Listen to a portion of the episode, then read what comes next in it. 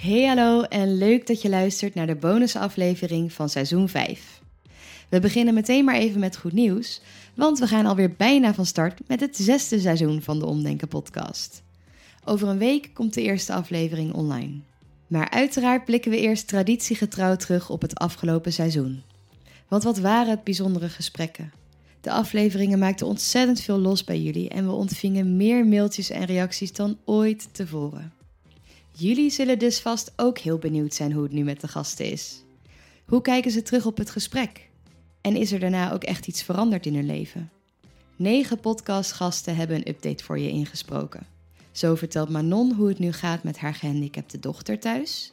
En Lisa, die aangaf geen goede vrienden te hebben, is zelfs nog een keertje teruggekomen naar de podcaststudio. Dus neem lekker de tijd en luister het komende half uur mee met onze gasten. Zorg trouwens wel even dat je eerst de bijbehorende afleveringen hebt geluisterd, anders komen deze updates een beetje uit de lucht vallen. Veel luisterplezier!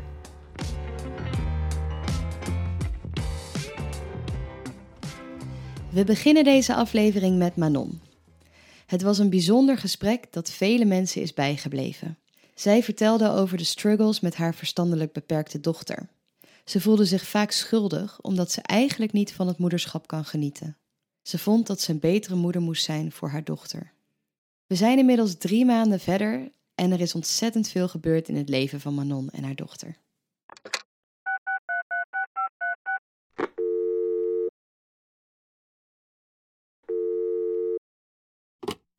Hoi, mijn naam is Manon en ik heb met Bertolt gesproken over het feit dat ik me geen goede moeder voel voor mijn dochter die een beperking heeft.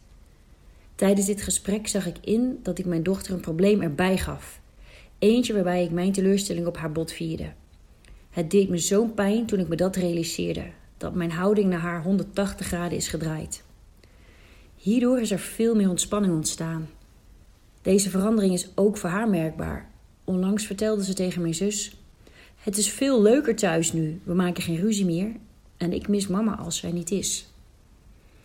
Het gesprek met Bertolt is voor mij dan ook een keerpunt geweest waar ik zeer dankbaar voor ben. De tijd tussen de opname en de uitzending heb ik niemand verteld dat ik deze podcast had opgenomen.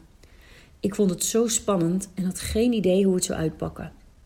Na de uitzending ontving ik super veel mooie, open en eerlijke verhalen van moeders met een soortgelijke situatie.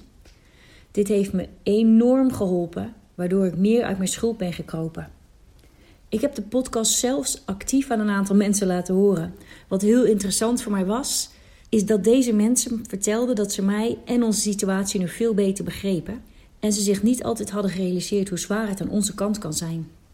Wat mij ook heeft geholpen is dat Bertolt mij vertelde hoe ik wel in contact en in gesprek kan blijven met mensen door te benoemen hoe lastig en verdrietig de situatie kan zijn, zonder te veel informatie over dit onderwerp te delen. Een soort van shit punt. De dynamiek in ons gezin is meer ontspannen geworden. Het probleem en het verdriet is er nog steeds, maar de hete angel lijkt eruit te zijn. Deze winst had ik voor het gesprek niet verwacht dat dit haalbaar was. Ik wil heel graag iedereen bedanken die de moeite heeft genomen om mij te schrijven en hun verhaal met me te delen. Want door deze warme stroom en reacties voelde ik me alsmaar bevestigd en dit heeft zeer zeker ook bijgedragen aan mijn veranderende houding. Ik vocht altijd tegen mijn pijn en gemis. Maar door zoveel mooie verhalen te lezen, realiseerde ik me dat het vechten niet helpend is. En ik voelde me niet meer alleen staan, wat ik wel voel in mijn eigen leefomgeving. Het is me nog niet gelukt om met iedereen het contact aan te gaan die heeft gereageerd via de mail, maar ik heb alle mails bewaard en hopelijk lukt het me wel de komende tijd. Al met al een zeer geslaagd gesprek en dankbaar voor de reacties van de luisteraars en heel hartelijk dank aan Bertolt.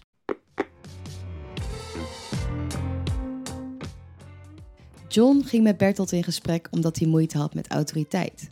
Hij moest zelfs al twee keer van baan wisselen omdat het conflict te hoog opliep. Maar samen met Bertolt kwam hij tot de conclusie dat het misschien wel helemaal geen probleem is. Want misschien zijn zijn eerlijkheid en zijn neus voor onrecht juist talenten. Hoe zou hij daar nu tegenaan kijken?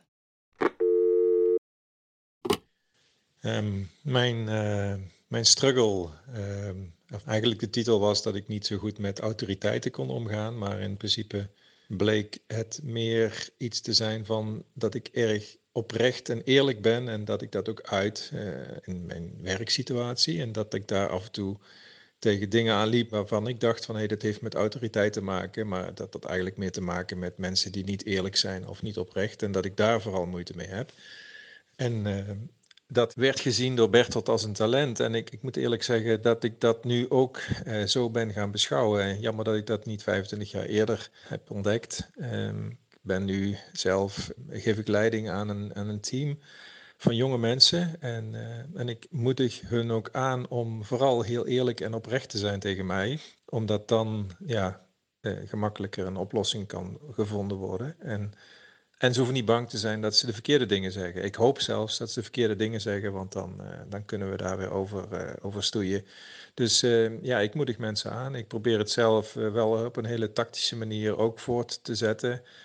Ik, ik ben inmiddels in een positie dat ik gewoon ja, goed op mijn woorden moet letten, maar wel altijd eerlijk en oprecht zal blijven. Liever drie kwartier lopen dan 1,30 euro uitgeven aan een buskaartje. Het was een sprekend voorbeeld van het probleem waar Marieke tegenaan liep. Moeite met geld uitgeven. Samen met Bertolt heeft ze laag na laag afgepeld en kwamen ze uiteindelijk tot dieperliggende overtuigingen. We zijn heel benieuwd of ze inmiddels al een keer met de bus geweest is. Ik heb de podcast meerdere malen beluisterd en toen eh, besefte ik wel echt dat ik inderdaad graag controle heb. En zoals Bertolt zegt, dat de wereld nou eenmaal niet controleerbaar is. En het heeft mij geholpen in die zin dat die discussie die ik telkens met mezelf had of soms nog heb, uh, voorafgaand aan dat ik iets uh, moet betalen, zoals dat buskaartje, uh, dat die wel veel korter is geworden. Want soms ga ik nu alsnog lopen in plaats van de bus te pakken. Of ontzeg ik mezelf ander soort comfort waarvoor je moet betalen. Uh, maar dat kan ik dan vrij snel weer van me afzetten. En dan denk ik, oké, prima, ik uh, ga nu toch weer lopen. Maar wat wel heel erg is blijven hangen, dat dat dure bord spaghetti op vakantie, dat als je daarop wil besparen, dat dat wel echt uh, iets is waar je misschien spijt van krijgt. En dat probeer ik me wel actief te herinneren. En doordat ik wat vaker die podcast beluisterd heb, zijn die voorbeelden heel erg blijven hangen. Dus als er nu zo'n situatie zich voordoet, dan denk ik weer, oh ja, uh, hier ga ik nu wel mijn geld aan uitgeven. En uh, grappig genoeg is die verbouwing, wat ik in het begin ook uh, even noemde, ook heel goed geweest in het oefenen met heel veel geld uit moeten geven. En dan vervolgens ook ervaren dat je de controle helemaal niet zo kwijtraakt en dat er niet echt iets gebeurt. Er was laatst een vriendin op bezoek en we hadden buiten de deur wat gedronken. En toen liepen we verder en zei ze, zullen we hier ook nog naar binnen? En normaal gesproken vind ik het dus moeilijk om geld uit te geven uh, aan de horeca. Laat staan twee horecagelegenheden achter elkaar. Um, maar dat was echt een moment dat ik terugdacht aan de podcast. En vervolgens hebben we uh, een hele high tea besteld met pannenkoeken en taartjes en uh, broodjes. En het was echt een dag met een gouden randje. Dus um, dat is wel een, een voorbeeld waar, waarin ik even terugdenk aan de podcast en dan makkelijker geld uit kan geven. Ik heb best wel wat reacties gehad, ook van een aantal uh, luisteraars die ik niet ken. Iemand tipte het boek The Four Tendencies en dat heb ik daarna ook aangeschaft. En uh, iemand reageerde dat hij zich daar ook in herkende. En dat had ik niet verwacht dat uh, andere mensen ook dit probleem hebben. Um, dus dat was eigenlijk best wel fijn om te horen. Ik heb het niet met veel vrienden gedeeld, omdat ik me toch een klein beetje ervoor schaam en het erg zou vinden als mensen mij als gierig zouden zien of uh, zouden twijfelen om me mee te vragen naar iets wat veel geld zou kosten. Um, dus ik heb het echt met een heel uh, select groepje vrienden gedeeld en die verzekerden me echt um, dat het juist een heel genuanceerd gesprek was en dat ze mij er ook wel beter door hebben leren kennen. Dus misschien is die schaamte het volgende probleem wat ik aan moet pakken en moet ik het gewoon met meer mensen openlijk delen.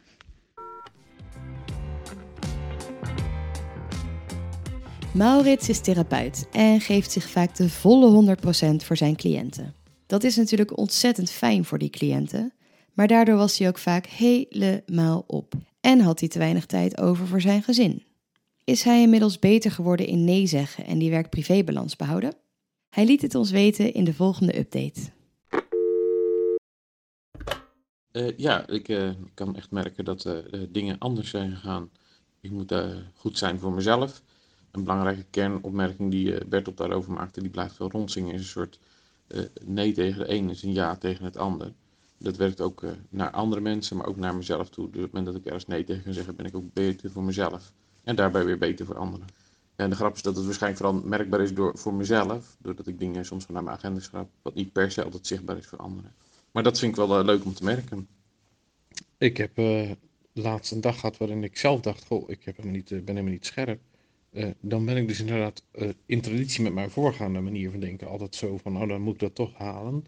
Dat kan soms als het mazzel heb goed uitpakken. Maar ik merk dus als ik zo'n dag heb dat ik het makkelijker vind om gewoon te zeggen: Hey, wil ik goed zijn voor mijn cliënten? Dan moet ik goed zijn voor mezelf. Dus dat begint dan, hoe raar het ook blijft klinken, toch altijd eerst bij mezelf. Dus vandaar.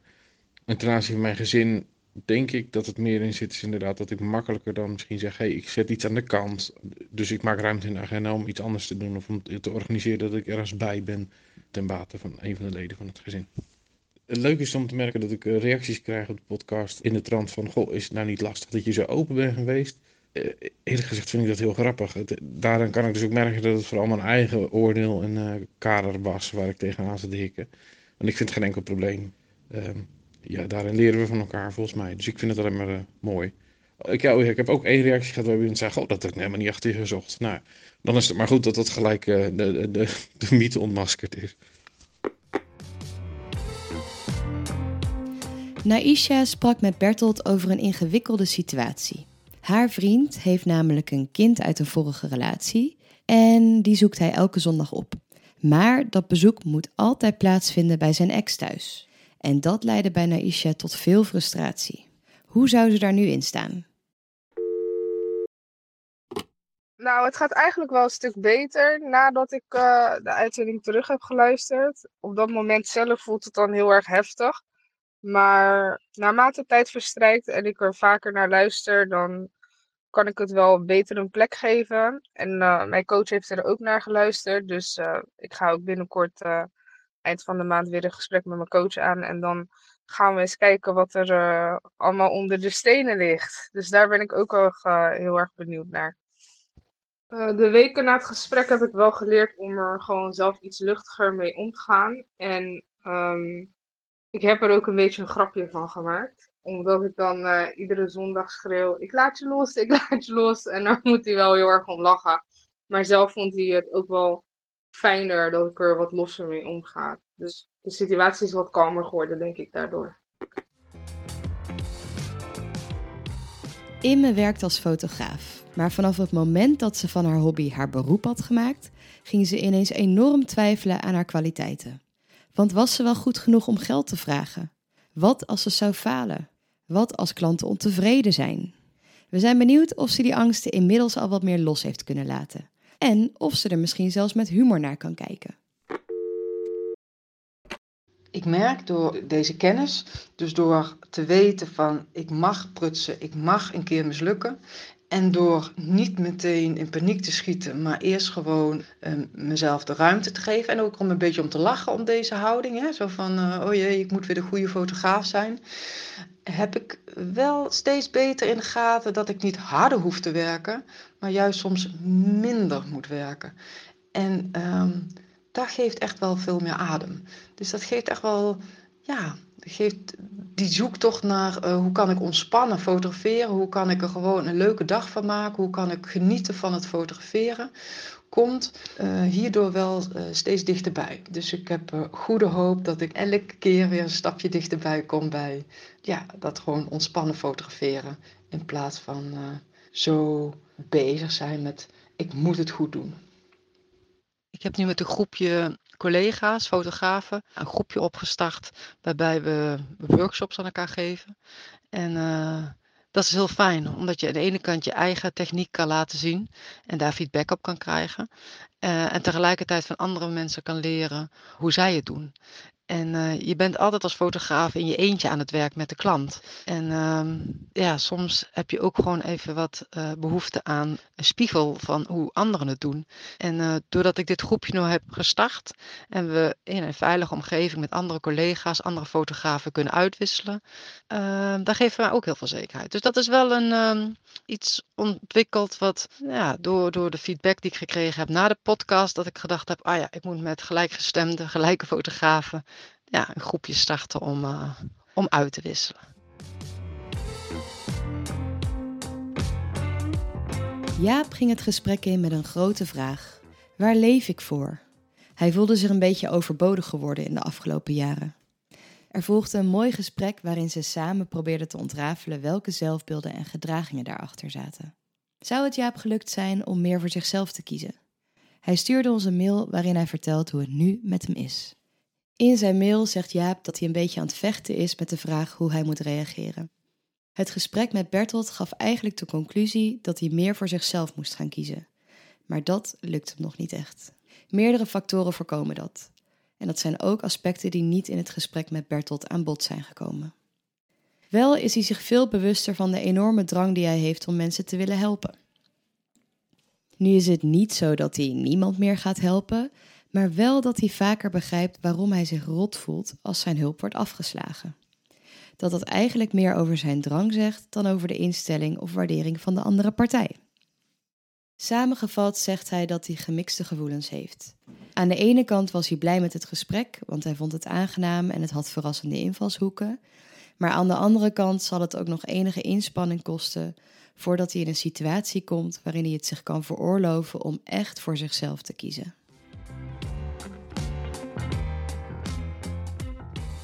En dan zijn we nu bij Naomi aangekomen. Zij reageerde soms pas maanden later op appjes van vrienden en kennissen. Of zelfs helemaal nooit. Eigenlijk was dat omdat ze het zo graag goed en uitgebreid wil doen dat ze er nooit genoeg tijd voor zal hebben. En dat zorgde weer voor een schuldgevoel. Dus nu zijn we natuurlijk heel benieuwd. Hoeveel onbeantwoorde appjes staan er nog in haar telefoon?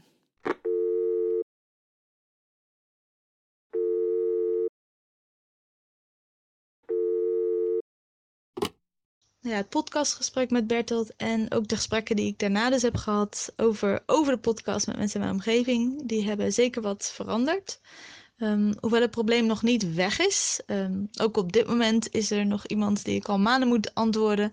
Dat heb ik inmiddels zo lang niet gedaan dat die dat gevoel van schuld zich weer heeft opgebouwd tot een blokkade is geworden. Maar ik merk wel dat dit minder snel ontstaat en dat ik ook sneller, in ieder geval bij andere mensen, de cirkel doorbreek. Um, door te zeggen, zullen we het hierover hebben als we elkaar zien? Of doordat ik minder het gevoel heb dat ik heel uitgebreid moet antwoorden of hele diepzinnige vragen moet stellen. En dat ik daar ook oké mee ben. En dat ik ook kan zien dat dit ook een waardevolle manier is van contact hebben. En dat is leuk, want dat had ik niet direct zo, uh, zo verwacht. Maar dat maakt wel dat er dus minder vaak in ieder geval die cirkel ontstaat van uh, ellenlang wachten. Uh, tegelijkertijd um, is er dus ook ruimte voor verbetering. Want er is dus nog één iemand in ieder geval die ik terug moet gaan appen. Wat mij betreft is het ook helemaal niet erg dat het probleem nog steeds niet geheel weg is. Um, dat geeft mij juist uh, mooi de gelegenheid om te blijven oefenen met het loslaten van dat negatieve zelfbeeld van uh, schuldenaar zijn. En gezien het woord schuld bij mij op heel veel aspecten in mijn leven opdoemt, denk ik dat dat zelfbeeld kunnen loslaten ook hele positieve veranderingen gaat teweegbrengen in die andere delen van mijn leven. En dat vind ik gewoon ontzettend leuk en daar kijk ik naar uit. Um, en ik vind het dus ook mooi om te merken hoe een probleem wat relatief klein en onbeduidend eigenlijk is, um, toch een patroon kan blootleggen wat zoveel groter is dan dat en zoveel belangrijker. Um, wat dat betreft denk ik ook dat dat een uh, mooie les is om mee te nemen. Dat uh, juist in de kleine dingen van het leven kun je grootse veranderingen teweeg brengen. En dat heb ik toch te danken aan uh, de Omdenken podcast en Bertolt. Dus dank aan jullie allemaal. En tot slot eindigen we met Lisa. Zij had het gevoel dat ze eigenlijk geen goede vrienden heeft. In elk geval niet het type vriend dat ze zou bellen als ze leuk nieuws heeft of als ze gewoon een shitdag heeft gehad. Dat leidde tot een bijzondere situatie. Bertolt gaf haar namelijk een concrete opdracht mee. Ze zou contact zoeken met een aantal mensen met wie ze in het verleden wel eens had afgesproken. Contacten die eigenlijk best wel leuk waren, maar zonder reden waren stilgevallen. Nu is het een paar maanden later en komt Lisa terug naar de podcaststudio om te vertellen hoe dat is verlopen. Nou, hallo Lisa. Uh, je, weer terug op uh, waar we waren, een tijdje geleden. Ja. En uh, nou, de, de, de, de, eigenlijk hele simpele vraag, hoe, hoe is het gegaan? Hoe gaat het ermee? Ehm, ja, ja, het gaat op zich wel goed. Ik heb wel wat dingen gedaan. We hadden we natuurlijk wel de kerstperiode tussendoor en nog weer een lockdown. Dus ik moest een beetje schipperen. Maar nou, uiteindelijk ben ik best wel tevreden over wat ik heb gedaan. Kan je een verslagje, een update geven wat je hebt ondernomen? Nou, wat ik heb ondernomen is, de, ik ben weer eens gaan scrollen door mijn oude WhatsApp-berichtjes van, uh, ja, wie staat er wie, nou Wie ken ik eigenlijk allemaal? wie ken ik eigenlijk allemaal? En wat heb ik daar ooit mee uh, afgesproken? En ja, toen zag ik wel weer een paar oude contactjes voorbij komen waarvan ik dacht van, goh, het lijkt me heel leuk om weer eens een keer bij te kletsen. Mm -hmm. En uh, ja, die heb ik dan benaderd om, om weer eens een keer iets af te spreken. Wie is de eerste die je benaderde op die manier? Hoe ging dat? Een vriendin die ik ooit op vakantie heb leren kennen. En jij hebt haar benaderd?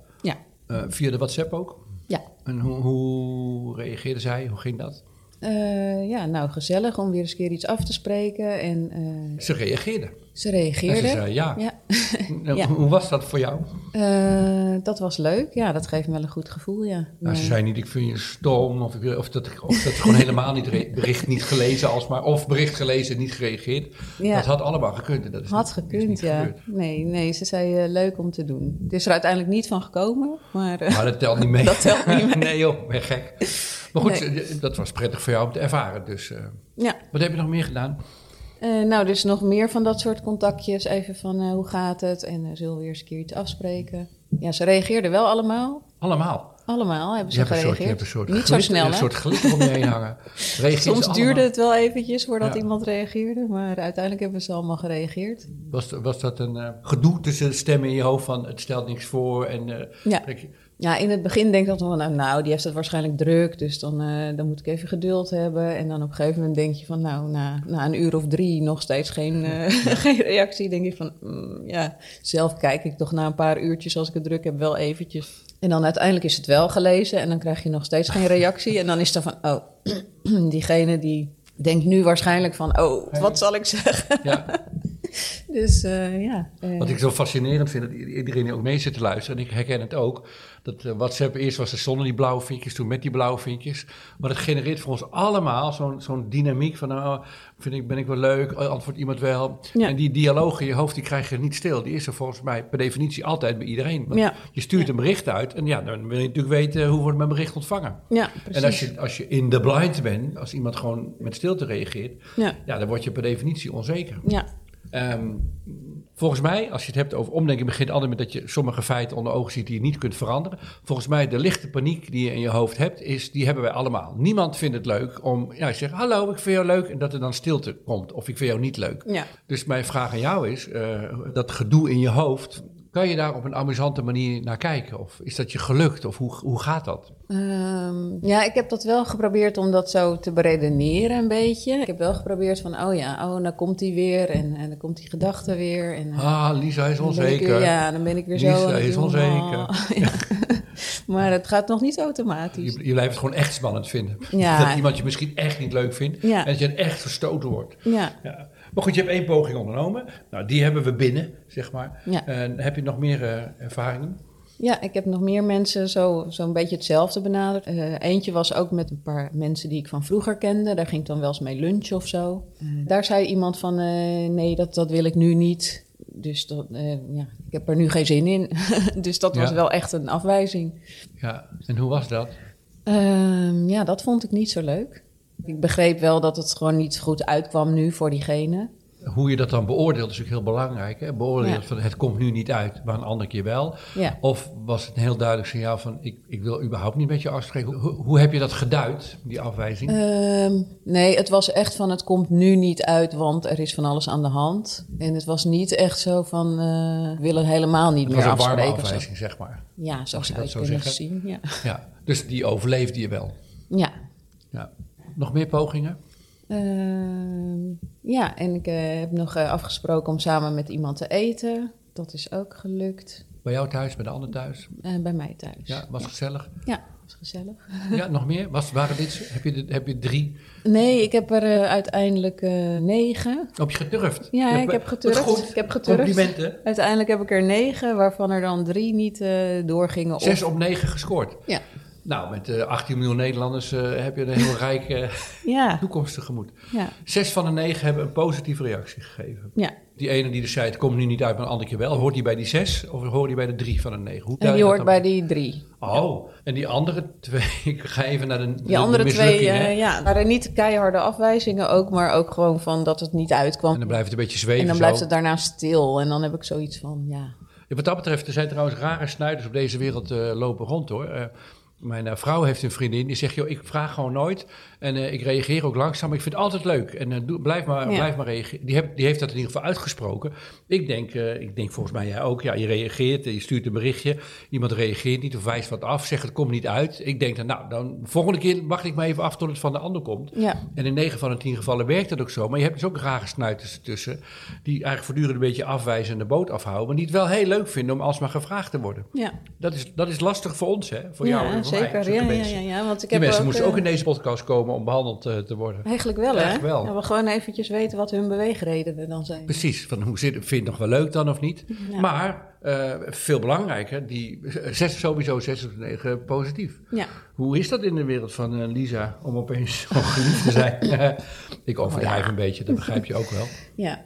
Nou, het geeft wel een goed gevoel. En ik moet zeggen dat ik daar ook eh, even heel bewust op heb nagevoeld, zeg maar. Van, oh ja, dus als ik actie onderneem en iemand zegt ja, dan voelt dat gewoon ook heel goed. Dus ik moet niet blijven afwachten. Dus, Maar dat- dus dat dat, is een hele dat weet ik ook wel. dan, Ja, hè? ja, dat weet ik ook wel. Maar ja, ik vind het soms gewoon heel erg fijn als iemand eh, mij heeft gemist en graag even wil zien. dat, dat kan ik me voorstellen. Ja. ja. Is dat gebeurd? Ehm, nee, dat is de afgelopen maanden niet gebeurd. Nee, Ook bij deze zes mensen niet. nee, En het was je indruk dat het leuk was wel. ja, Ze hebben niet toneel gespeeld van... eh, nee, we doen het derde wereldlandproject Lies. We, houden, we geven Lisa een goed gevoel over haarzelf. nee, Nee. nee. Mag je dan zeggen dat het wel in de lijn der verwachting ligt... dat op een gegeven moment van deze zes mensen, één of twee... eh, eh, op een gegeven moment een poging terug zullen gaan ondernemen? Ja, dat denk ik wel, ja. Vanuit het verleden weet ik ook wel dat enkele van die mensen gewoon op een gegeven moment wel weer contact opnemen. Ja, maar soms heb ik die bevestiging even nodig. Ja, iedereen. Ja, Iedereen. Ja. Kan je, terwijl je ziet dat je die bevestiging nodig hebt... ehm, op een liefdevolle manier naar jezelf kijken? Mm, ja ik zou graag ja willen zeggen, maar Nou, doe dat dan. ja. ja, Nee, dat is lastig, hè? Ja. ja. Het wordt toch al wel snel, als het een periode wat moeilijker gaat, dan wordt het toch wel snel van ja, maar ik ben ook niet leuk. En eh, ja, Ik ben een sneuviguur. Ja. Niemand heeft me nodig. De wereld Ja. zit niet op mij te wachten. ja precies. Ja. Ja. Wat volgens mij helpt en troost biedt, mogelijk, ho- hoop ik. In ieder geval, zo praat ik dan maar tegen mezelf. Want ik zit net als jij ook met allemaal dingen te worstelen natuurlijk steeds. Ehm, maar ja, de, die gevoelens van onzekerheid horen er nou eenmaal bij. Daar kan je niets aan doen. Nee. nee, dat is zo. En dat betekent niet dat jij stom bent of niet geliefd. Dat betekent eh, dat op dat moment eh, gewoon behoefte hebt aan mensen die naar je uitreiken. Punt. Ja. Een hele menselijke behoefte. En als dat dan niet gebeurt, dat is naar, pijnlijk, lastig, Ja. niet fijn. Maar het betekent niet dat je stom bent. Het betekent dat je gewoon behoefte hebt aan menselijk contact. Ja, klopt. Eh, is dat iets typisch van Lisa? Of is dat gewoon iets algemeen menselijks waar we allemaal een weg in zullen moeten zien te vinden? En ik, Ja. ik denk het laatste. Alleen jij denkt, ze vinden me stom. Of, Ja, dat, zal, dat is ook wel iets menselijks, denk ik. Maar ja, wat ook heel menselijk is, is te kijken naar andere mensen. En dan eh, denken dat die mensen het allemaal veel beter voor elkaar hebben dan jij. Mhm. Maar die worden ook onzeker als ze het blauw vinkje zien en er gebeurt niks. Ja, ik denk het, ja. Goed om dat te beseffen in elk geval. Eh, dit is eigenlijk heel pril nu, dat je, we hebben het over een paar weken, hè? Ja. We zijn een paar weken verder. Ja. Hoe, ehm, hoe, hoe denk je over de komende tijd nu? Nou, ik denk dat ik dit soort acties wel vaker ga doen. Dat ik eh, in elk geval probeer om de mensen waar ik graag contact mee heb, eh, af en toe wel weer te benaderen. En daarnaast ook inzet op het eh, nieuwe mensen ontmoeten op allerlei manieren. Want dat vind ik ook altijd leuk. En heeft daarin het gesprek dat wij gevoerd hebben enigszins geholpen? Dat is natuurlijk de kernvraag van dit uh, opvolgingsgesprek. Ja, dat heeft wel geholpen, want dat heeft me wel weer meer bewust gemaakt van uh, de manier waarop ik denk. En ook vooral dat ik actie moet ondernemen als ik dingen voor elkaar wil krijgen. En niet moet afwachten. Ja, nou zou ik zeggen, ga, ga, ga zo door. Ja. En, uh, en um, het is heel fijn, lijkt mij, om te merken dat gewoon mensen sowieso reageren. Ja. En dat ze gewoon wel een afspraak maken, dat die er dan ook komt. Ja, en, zeker, ja. Heel raar met jou. Ik snap het ook niet zo goed hoor. Maar... Nee, ik ook nog steeds niet. het is een rare wereld. En dat dus het dan ook nog gezellig is ook, ja. Nou, wat mij betreft, ja, we kunnen heel lang doorpraten, maar uh, gewoon in actie blijven. Ja. Gewoon in actie blijven. Want ja, zeker. Over dingen praten is leuk, maar dingen gaan doen, daar, dan gaan dingen natuurlijk veranderen. Dus ja. nou, veel plezier met in actie blijven. Ja, dankjewel. Oké. Okay. Dat waren ze weer, alle updates van het vijfde seizoen van de Omdenken podcast. We willen al onze gasten nog één keer ontzettend bedanken voor hun openhartigheid. En jou natuurlijk voor het luisteren en voor je betrokkenheid. Over een week zijn we terug met de eerste aflevering van het zesde seizoen. Houd je favoriete podcast-app in de gaten en tot dan!